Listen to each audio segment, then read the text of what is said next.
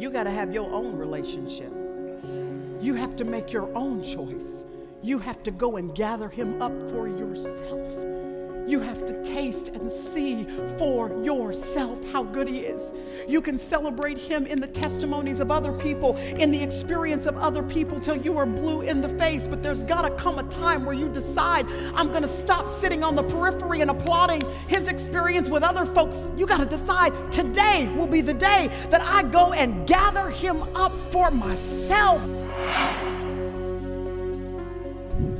There's, there was a commercial that came to my mind. It was a Honey Nut Cheerios commercial. This lady's got a hairnet on. She's been working in the factory all day long. They're interviewing her, and she says, You know, I'm just like regular mom, working moms. Sometimes after work, I got to go to the grocery store, so I do. I run my errands. I go to the grocery store, and she says, Sometimes I'm walking down the aisleway in, gross, in the grocery store, just one aisle after the other, and every aisle I go down, I see people going, They're wondering why they, why they can smell what to them smells like fresh bread baking somewhere or cookies somewhere. And then she said, every now and then I'll walk past and I'll just put people out of their misery and tell them, hey, you're just smelling me. because I smell like the environment I've been in all day.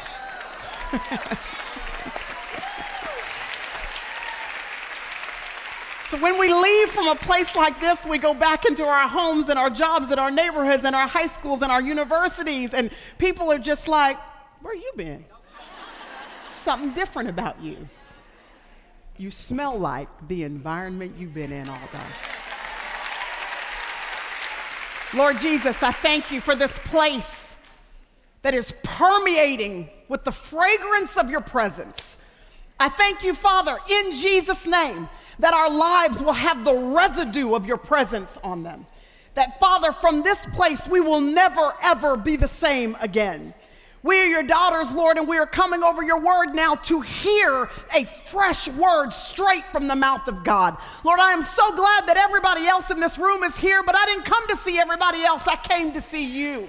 And so, Lord, I'm asking that you would open up the windows of heaven and come down and speak to your daughters. We are listening. In Jesus' name, everybody agreed when they said amen. Amen. amen. You may take your seats. years and years ago, man, my babies were little. I remember this because I traveled to Memphis on one particular occasion. And I remember this because I was exhausted. I was so tired. Um, you know, my kids were small at the time, and I happened to take this particular trip uh, by myself, and I traveled to Memphis. And I remember being so excited when the lady picked me up from the airport that was a part of the church that I was going to be ministering at. She took me to from the airport to the hotel. It was an early evening. I was so glad. Anybody ever been glad to just go to bed at 8 p.m.? I could not wait. I laid down in the bed ready to get a good night of sleep, and I was jolted awake about two o'clock, three o'clock in the morning because there was a train that went by right outside the window of our hotel. The conductor of the train was sitting on the horn as the long train blazed right outside of the hotel where I was sleeping. I sat straight up in bed, sort of alarmed by the noise, went and looked out of the window and realized that literally the train tracks were right there. And it was one of those very long trains with a lot of cars that went whisking by. It took a while for the train to finally pass by and settle. I tried to go uh, back to sleep as best I could lady came back to pick me up that particular morning because the conference started. I had to be there very early in the morning. So it was about 6.30 or so anyway that i was going to have to get up and get dressed and get ready for a 7.15 or 7.30 pickup. And so i got in the car and i didn't really really say anything no big deal. We had a great day at the conference. I went back to sleep that night thinking of course that the night before had been a fluke and that that train wasn't coming by again Went to sleep about 8:30, 9 p.m. So glad to get a good full night of sleep, but 3 a.m., you guessed it, that train went roaring by right outside the window. I sat straight up in bed, not believing that this was happening again, and I couldn't even get back to sleep that night. I couldn't wait for that sweet lady to come pick me up the next morning. I sat down in the car and I said, So, hey, did you know that there is a train that goes by about three o'clock in the morning, at least the last two mornings that, that I've been here, that train has gone by in the middle of the night, woken me straight up out of my sleep. And she had this look of complete horror and regret written all over her face. She said, I am so sorry. I didn't even think about the fact that that train goes by because those of us who live in this community have grown so used to the sound of the train that it doesn't even occur to us when it's passing through anymore.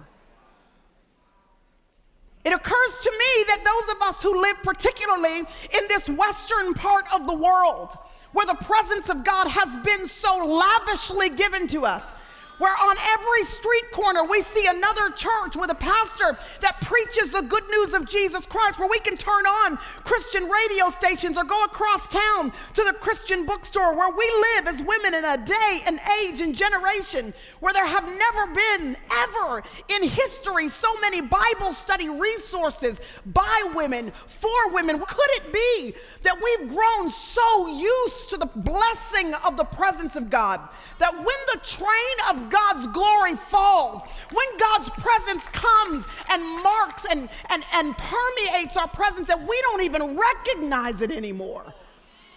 That God has so blessed us that we're too blessed for our own good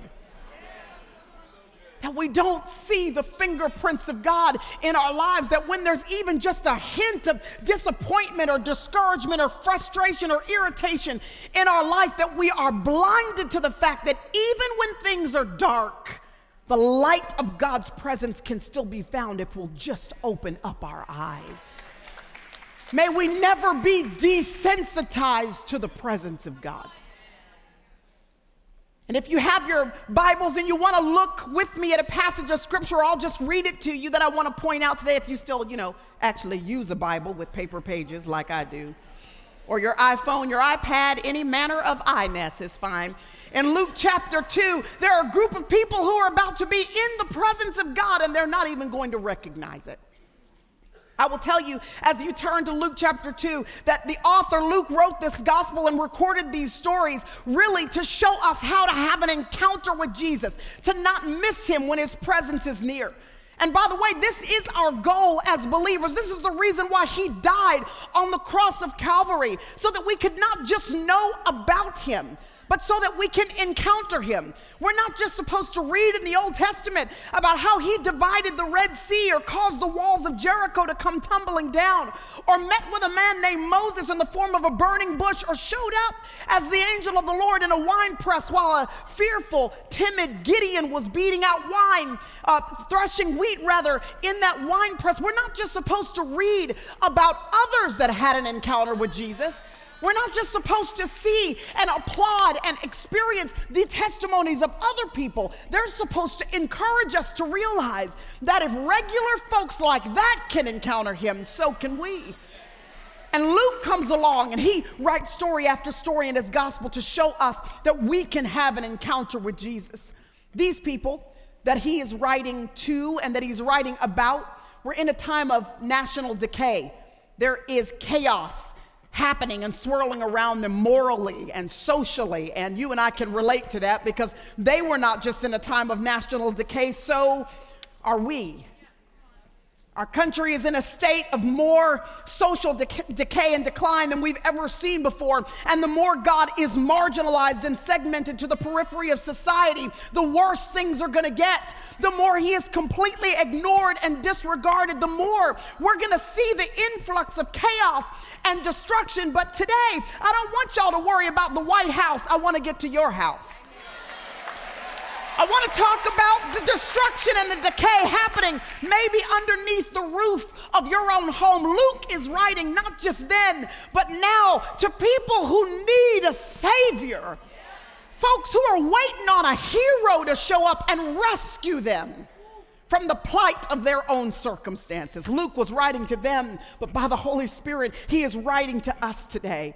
For any of you who are in a state of decline in some area of your life where we're seeing against the backdrop of darkness this need we have for the Savior to manifest Himself, for us to not just know about Him from afar, applauding Him in the testimonies of other people, But if anybody wants to experience him themselves, then Luke is writing to you. And I want somebody to know this today that sometimes, sometimes your difficulties are less about the enemy being against you and more about God wanting you to show wanting to show you what it looks like when he is for you. Sometimes it's about him finally wanting his daughter's eyes to be open so that when he shows up, they're sensitive enough to see him. Luke chapter 2, verse 25 says, And behold, there was a man in Jerusalem whose name was Simeon. This man was righteous and devout and looking for the consolation. He was looking for some hope, y'all. Looking for the consolation of Israel. And the Holy Spirit was upon him.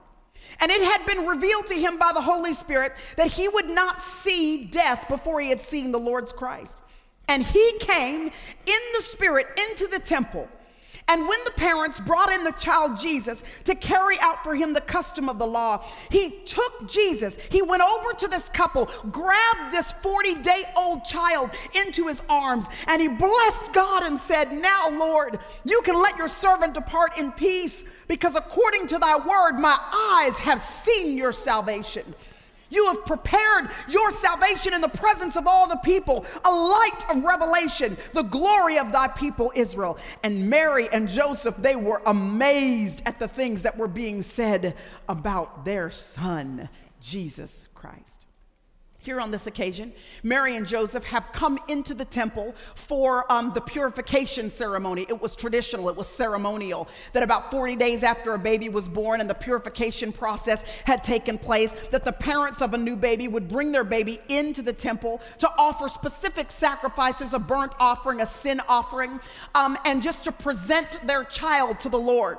Now, traditionally, when folks came into the temple, they would bring sacrifices. And if you look back into the book of Leviticus, the details of those sacrifices are given. They would need to have a pigeon for a particular sacrifice, they would need to have a lamb for another sacrifice. And there is a caveat. I'm just going to take a little rabbit trail for a second because I love that y'all like rabbit trails. There's a little caveat given in Luke, Leviticus chapter 12 that says that if someone is not wealthy enough, if they do not have the resources to actually purchase a lamb for this sacrifice, that they actually can just bring two pigeons. And I didn't read all the details here, but a few verses earlier than where we started in verse 25, it tells us that Mary and Joseph come into the temple with two pigeons or two turtle doves. They, they don't have a lamb, which indicates to us that they have expended so much of their resources that they are in a state of poverty, at least enough that they were not able to afford their own lamb. They've got two pigeons. It's all they had to bring on this occasion as they bring their new baby into the tabernacle to present him to the Lord. They've got these two pigeons, which means that when they walked into the temple, people would have looked at them and recognized them as a couple that was um, in, that had insufficient funds as a couple that was lacking, as a poor couple. They would have been looked down upon. People would have marginalized them because they did not have the accoutrements of wealth that everybody else in the building had. So they did not have a lamb, and yet they have in their possession the lamb that takes away the sins of the world. Can I just say to anybody who is in the room and you felt like an outcast because you don't wear what everybody else wears, you can't afford to drive what everybody else drives, you, you don't have the resources to live in the neighborhood where everybody else lives. Listen, my friend, even if you do not have a lamb, you might be in the perfect position to make sure you have intimacy with the lamb who takes away the sins of the world. And can I tell you that sometimes it is our affluence that keeps us from having the Lamb of God in our grasp, intimacy and fellowship with Him like never before. The people that I have met that have more of an integral, intimate, ongoing, fervent, passionate relationship with Jesus Christ. They are not the people sometimes that live in the mansion on the hill. It's the people in a hut, in a village with thatched roofs and dirt floors who have, in their desperation, had an encounter with Jesus Christ. And y'all, I have met people in third world countries who pray for us. Ooh, they pray for us, they feel bad for us. Because they say we pray anemic, self centered prayers. They listen to our prayers that are so focused on having more comfort than we already have where in their desperation they have met with Jesus. They have seen him with their own eyes. They have been marked by the presence of God. They have watched God show up in so much splendor, and they want that for us. So sometimes when we can afford our own lamb, it pushes out the opportunity and the margin that should be reserved for the lamb. Comfortable people pray anemic prayers. It's desperation, it's insufficiency, it's lack, it's emptiness. When you find yourself in that state where, like Mary and Joseph, you don't have enough to buy your own lamb anymore. That might be the perfect setup for your encounter with the Lamb of God. And so they are coming into the temple with the Lamb. He's in their arms, they walk in to the temple. Y'all, they're at church. There's a group of people, including religious leaders, Pharisees, and Sadducees, that have all gathered around. Probably hundreds of people, all carrying their sacrifices, that have joined in on this occasion. And they've been waiting, all of these people have been waiting on the Messiah. They've been waiting for the kingdom of God to be at hand. They've been waiting on a king to ride in on a white horse and to redeem them from all that has been lost, all they've lost as a nation. They've been waiting for somebody to rescue them from the oppression of Rome. They have been looking for a hero. And the hero comes in, and they do not recognize him. They are at church, and they do not recognize the presence of God. The reason why is because he has come in a package that they do not prefer. He has come in a package that does not align with their expectations. And so, because he does not look like what they wanted him to look like, about what they had in their own estimation prepared as the package that would be, in their estimation, the best package for the king to arrive, because their circumstance does not look like, and he has not appeared the way that they prefer, they downplay the Messiah when he arrives. I want to submit to you that Jesus is there in this difficult moment in your marriage, in this trying moment in your finances, in this struggle on your job, in this uh, difficulty in this relationship, you're rubbing corners with your boss or your spouse, or this struggle you're having on your university campus or in your high school campus, this hard time that you are having, He is there. He just may have come in the package you don't prefer. And that oftentimes the fingerprints of God are not recognized, not because He's not there. It is just because the expectation we have set up about what He looks like and how He will speak and how He will move, the prayer request, the solution that He will bring doesn't align with the prayer request that we have prayed. We have boxed God into the way we want Him to answer instead of believing that His ways are not our ways and His thoughts are not our thoughts as high as the heavens are above the earth, that's how high his thoughts are above our own. And so we box God in when we say, Lord, answer my request in this particular way. Do you know? that you limit, not God, but you limit, I limit our experience of God when we say, Lord, answer my request exactly this way. I have learned to pray. Here, Lord, is my request. You said that I can make it known. Here's how I would like to see you move in my circumstance. Thank you, Lord, that I can come boldly and make my request known. So I've made my request. But at the end of that prayer, I've learned to pray, Lord, do it or do something better. Because do you know there are categories of options? That our brain doesn't even know are available and accessible to us. And if we limit God to what we can think and what we see as the way, we have not even considered the categories of opportunity that this divine, holy, almighty being has accessible to him. Y'all, he's not just thinking about you, he's thinking about your children and your grandchildren and your great grandchildren and those that are to come and how his kingdom purposes are going to be outworked in this generation. And so on this occasion, the Messiah shows up and nobody recognizes him except, somebody say, except, except a guy named Simeon. He had been told and promised, just like we have, that we, he would see the manifest presence of God. He'd been told it, he'd been promised just like we've been promised because of our relationship with God through Christ Jesus and the Holy Spirit indwelling us, that we will see the fingerprints of God working in our lives. This is called the manifest presence of God. It is unique to omnipresence. Omnipresence means that God is everywhere all at the same time. I'm so grateful for God's omnipresence because God's omnipresence means that when I fly back to Dallas, where I live, when my new friends that I just met from Uganda fly back to where they live, um, that when you all fly back to wherever ever it is you've come from, whether all over different areas of California or afar, it means that no matter where we go, He is as much with me as He is with you because He is omnipresent. But if you're anything like me, you're grateful for His omnipresence, but you want more than that. You want the manifested presence of God. I'm talking about where you can look back over your circumstances and realize that His fingerprints were all throughout that thing. I'm talking about where you can see footprints in the sand as you actually recognize that God was walking beside you the whole way. I'm talking about what other people call coincidence encounters. You see the sovereign hand of God that was aligning your footsteps and setting you in the right place at the exact right time. The manifest presence of God. I wanted to know what made Simeon's eyes open to recognize what nobody else in this scenario did.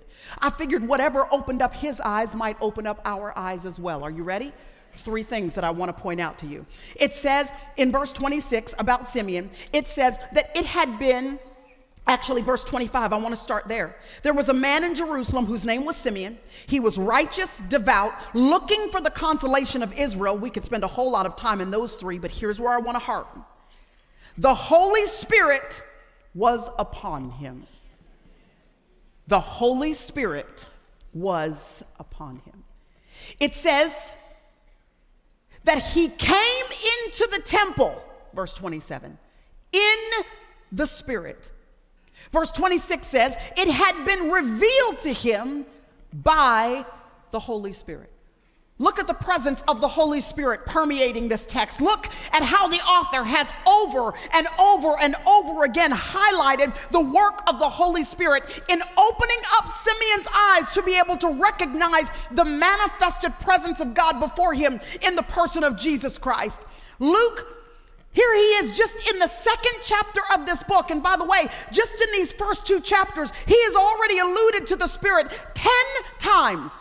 The work of God's Spirit is so powerful and so needful to a fruitful experience in the life of the, of the believer that even before the book of Acts, even before Pentecost, even before the Spirit has come, Luke points out the movement of the Spirit here in the life of Simeon. This shows you how important the Spirit's work is, how critical it is to making sure that your spiritual senses, your spiritual radar is heightened so that you can detect the presence of God. The Holy Spirit was upon him. Now, I want you to see the work of God's Spirit. This is just the first uh, characteristic of Simeon, but I want to just, just take some time for just a few moments on it. The work of God's Spirit is so important, we, it deserves a little bit of our attention here.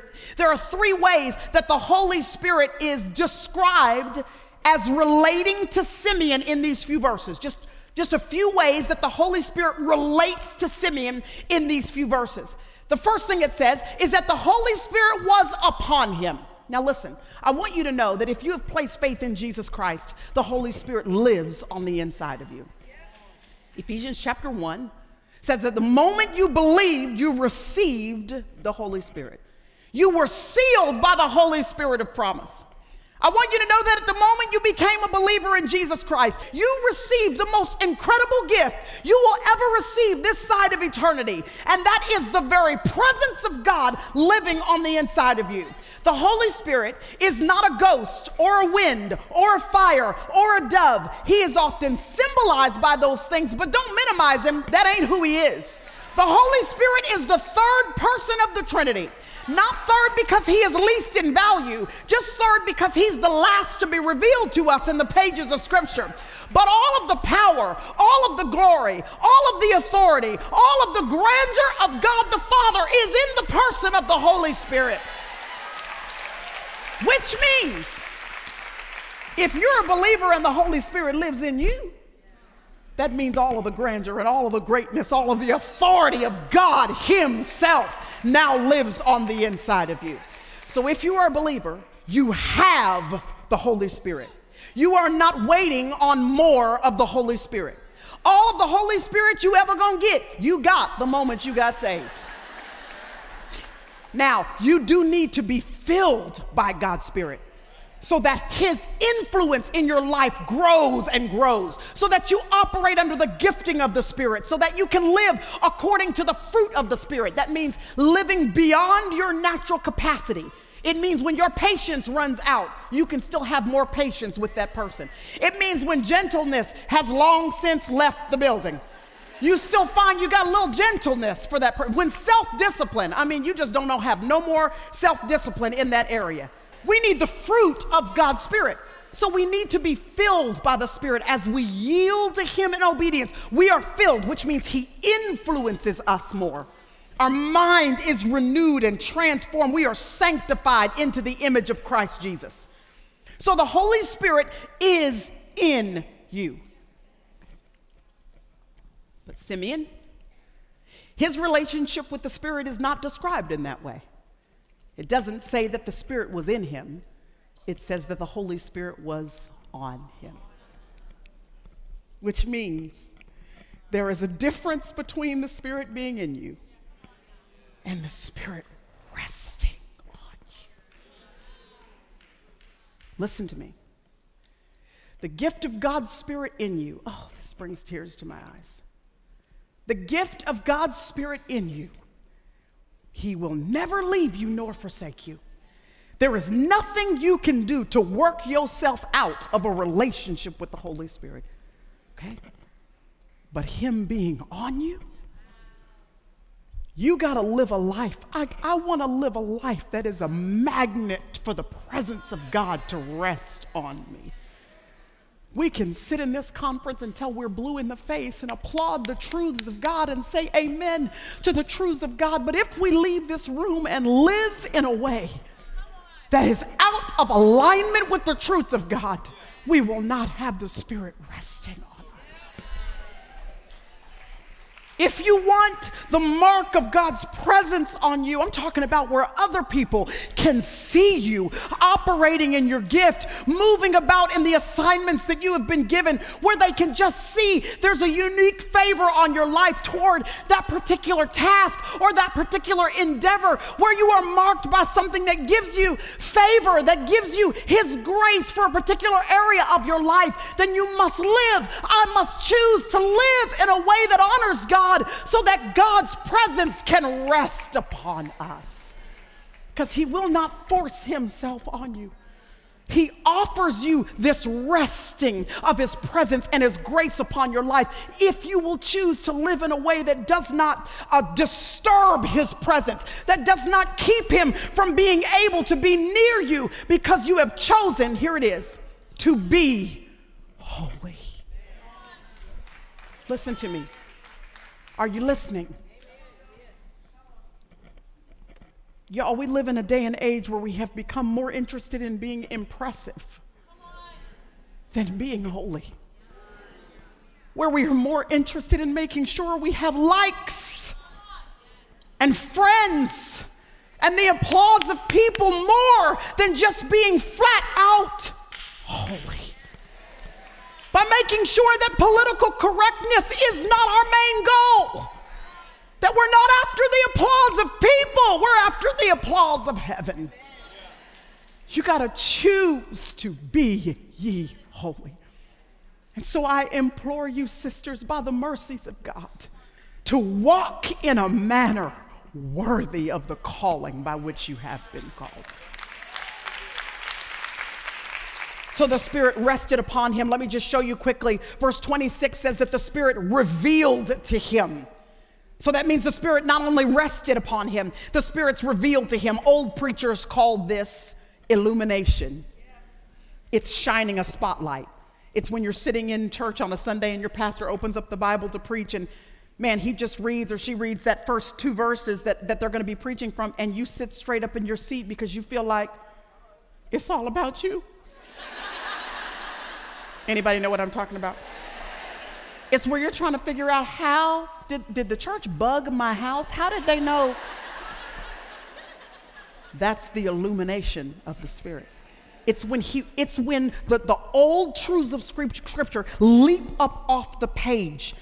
And for lack of a better way, word, it's when they grip you in your soul, where you see how that intersects with something you are personally facing today. That is the revelation of the Holy Spirit. This is what the Holy Spirit does. He reveals, He illumines, He shines a spotlight. Simeon was there that day because he had been promised by the revelation of God's Spirit. It wasn't just a random promise, it was his promise. Oh, you've had that happen over the course of these days that we've been gathered. You probably have had that happen where something that has been said, it wasn't just great to hear it, it gripped your soul. You knew it was an assignment for you, it was a conviction that you knew the Lord was going to send you out of here with that assignment because the Holy Spirit revealed it to you. God's Spirit rests, He reveals, and then He ruled Simeon.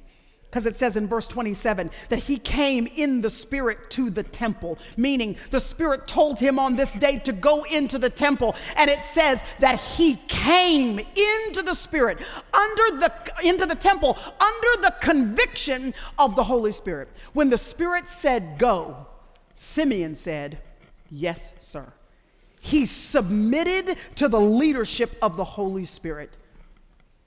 And he was in the right place at the right time to run right smack dab into the Messiah because he was submitted to the leadership of the Holy Spirit. Do you know that the more you ignore, ignore that still small conviction, the quieter that voice will become? Not because he is no longer speaking, but because you've built a callus of disobedience you have muffled the voice of the Holy Spirit. So it is better to be so sensitive to God's Holy Spirit that sometimes you give when maybe He hasn't even prompted you to give, but it's okay because to the best of your capacity, you're obeying the Holy Spirit of God just to keep those airways open and clear from the disobedience that will begin to muffle His voice in your life. Because more than anything else, the enemy wants you disconnected from the privilege of hearing the voice of God. Y'all, this is what separates our faith from every other so called faith on the face of the earth. It's that our God is alive, it's that He speaks, it's that we have the privilege to hear His voice. Never downplay or minimize the value, the beauty, the lavish grace of this privilege that we have to hear the voice of God.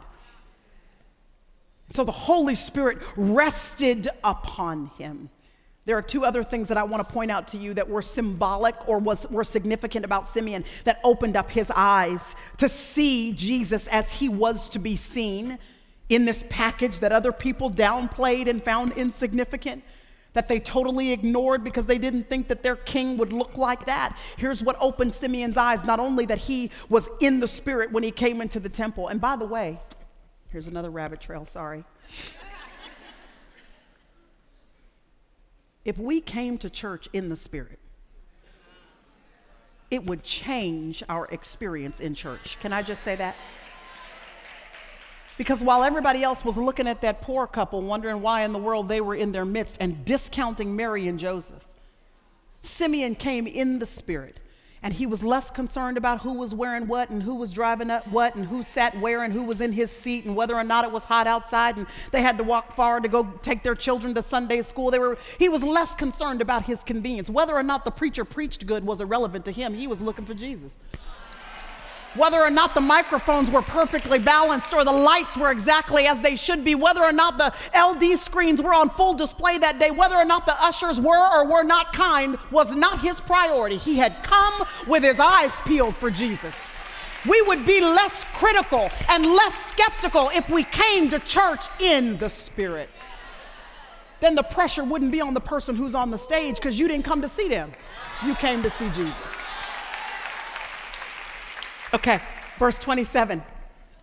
So he comes in the Spirit, and then look what happens in verse 27. The parents bring in the child Jesus. Jesus comes in in his parents' arms. Look at the Savior. Look at how the manifest presence of God arrives on this remarkable day. Watch him show up into the experience of this aged saint named Simeon in a very personal way and onto the landscape of human history. He arrives in the arms of his parents.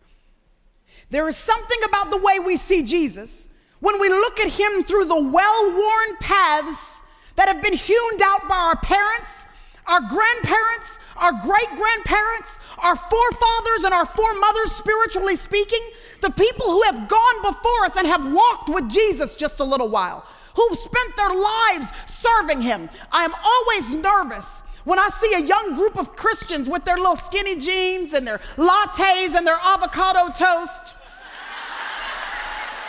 which I love, by the way. I'm just always a little nervous when I see them Instagramming all their religious experiences without the oversight of some spiritual parents.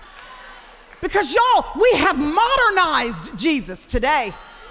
The modern version of Jesus that we have crafted he has made him watered down. Now he's tolerant of sin without the expectation of holiness. Our Jesus is politically correct.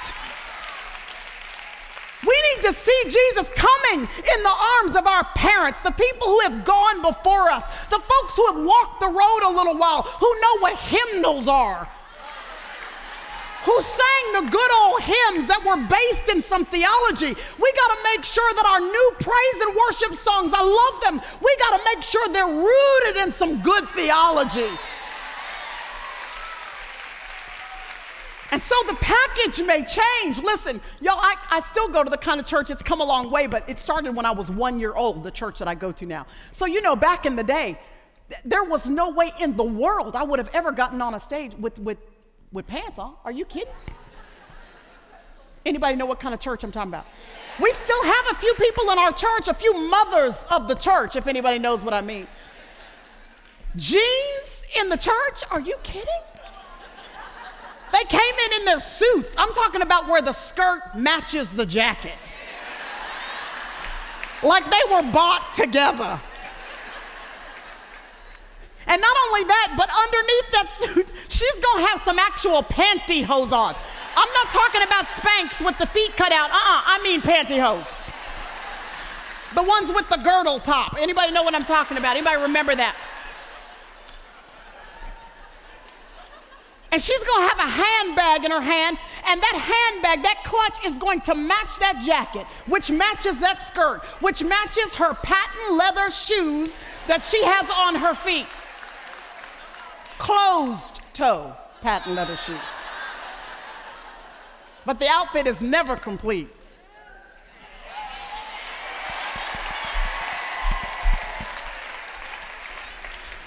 And you know it ain't no regular hat, right? You know it's got something, it's a feather or a net or something that's sitting just like this.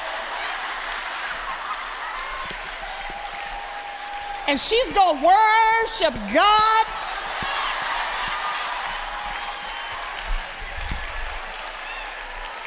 Anybody know what kind of church I'm talking about?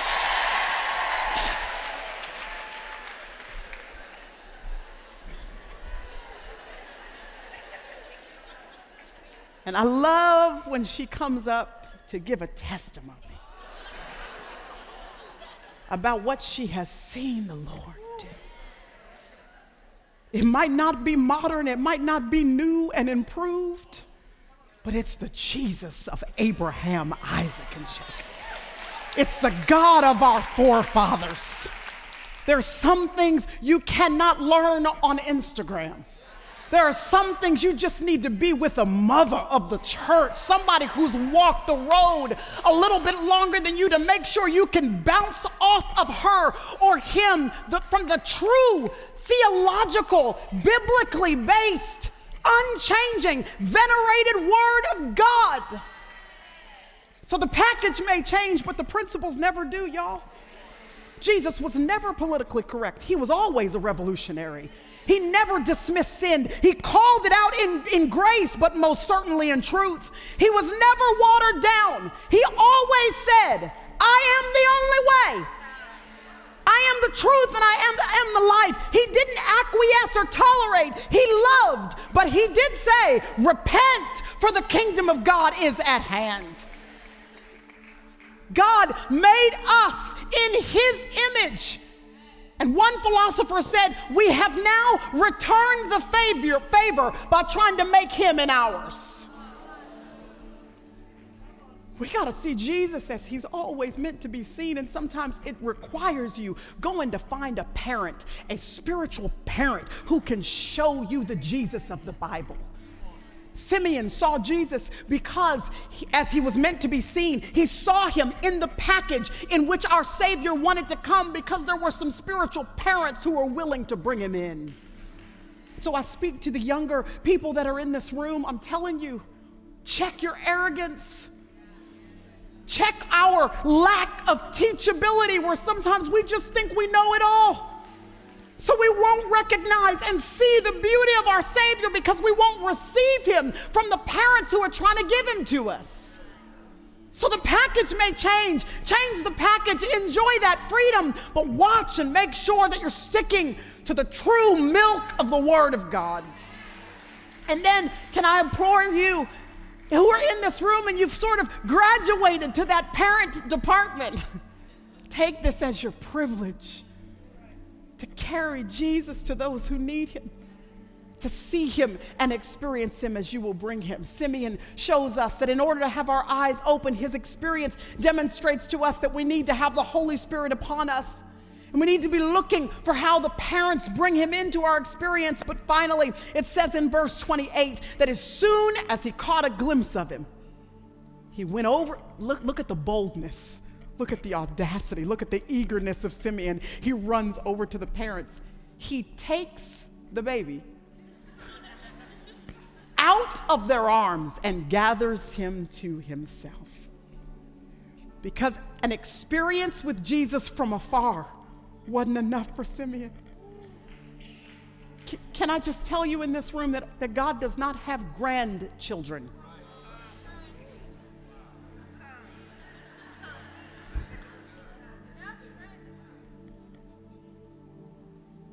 You got to have your own relationship. You have to make your own choice. You have to go and gather him up for yourself. You have to taste and see for yourself how good He is.